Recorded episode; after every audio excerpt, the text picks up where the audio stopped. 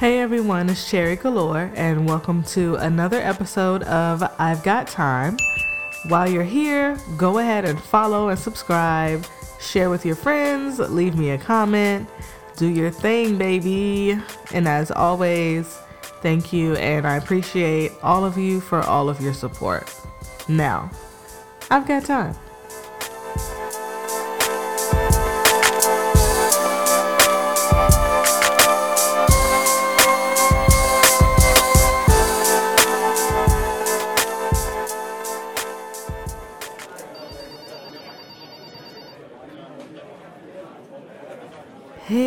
Girl, what's up?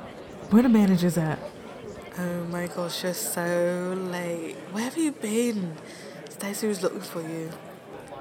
Oh shit. Well, I'm here now. What I miss? Oh, nothing. You know how they are, Inspector Gadget and shit. Did you get my text I sent you last night? No, I didn't. What'd you say? You went out last night, right? Yes, with Mitchell. The nigga in accounting? Yes. Girl. Oh shit, Stacy coming. Hey, ladies. Nice of you to join us today, Miss Cherry. Mm-hmm. Is everything okay? Mm-hmm. Yes, ma'am. Uh-huh. Come see me in 15. Bitch, fuck you. What was that? Nothing. I'll be there. Alright, girl. So what happened? Okay, so we went out to get food and then back to his place. Mm-hmm. So we eat or whatever, and we start watching a movie and getting handsy, you know. He tried to play innocent, but we know what time it is. Right. So my top comes off, his top comes off, we're making out, and I'm trying to see what he's working with. Mm? So I tell him, What you tell him, sis? I said, pull it out. Ooh, and what you do? Girl, it's out, right? And it's so small. Oh no. yes, so small. I can't even put it in my hands. Oh shit. What you do? I was like, I was like, oh shit, where's your bathroom? I went in there for a while, came back, and was like, I got my period. I have to go. and I left. Didn't make no eye contact. I was gone. No. He had to know it was small. Like, what the fuck? He knew.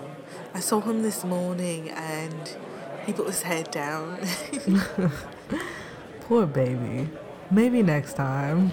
Maybe next go, not this one. Oh man. That's fucked up.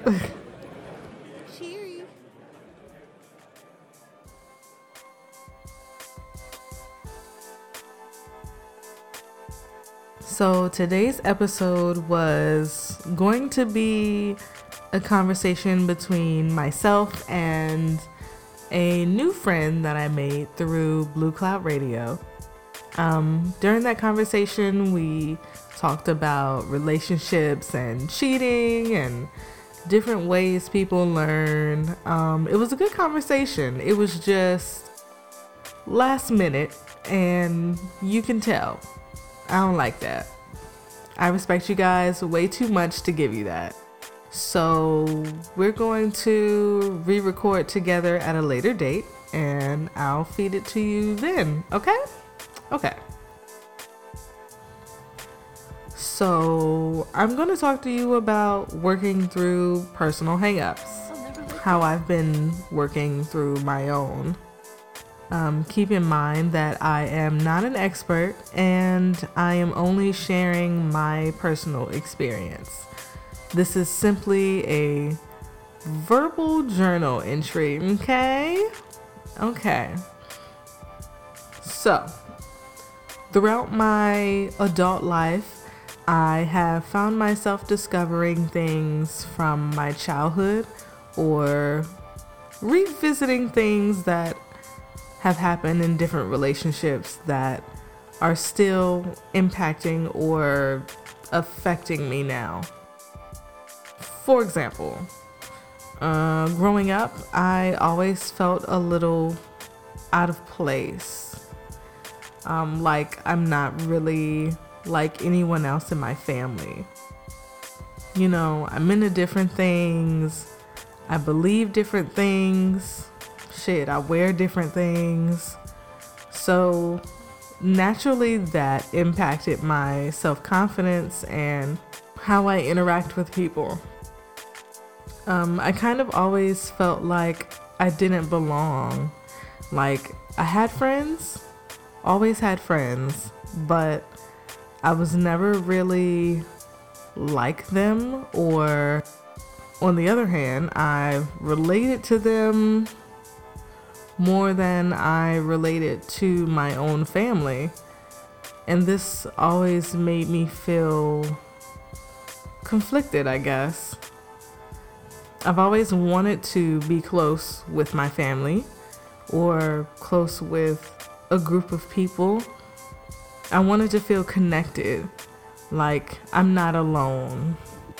Like I really have a tribe, and it's difficult to feel connected to anyone when you're used to feeling like an outsider, if that makes sense.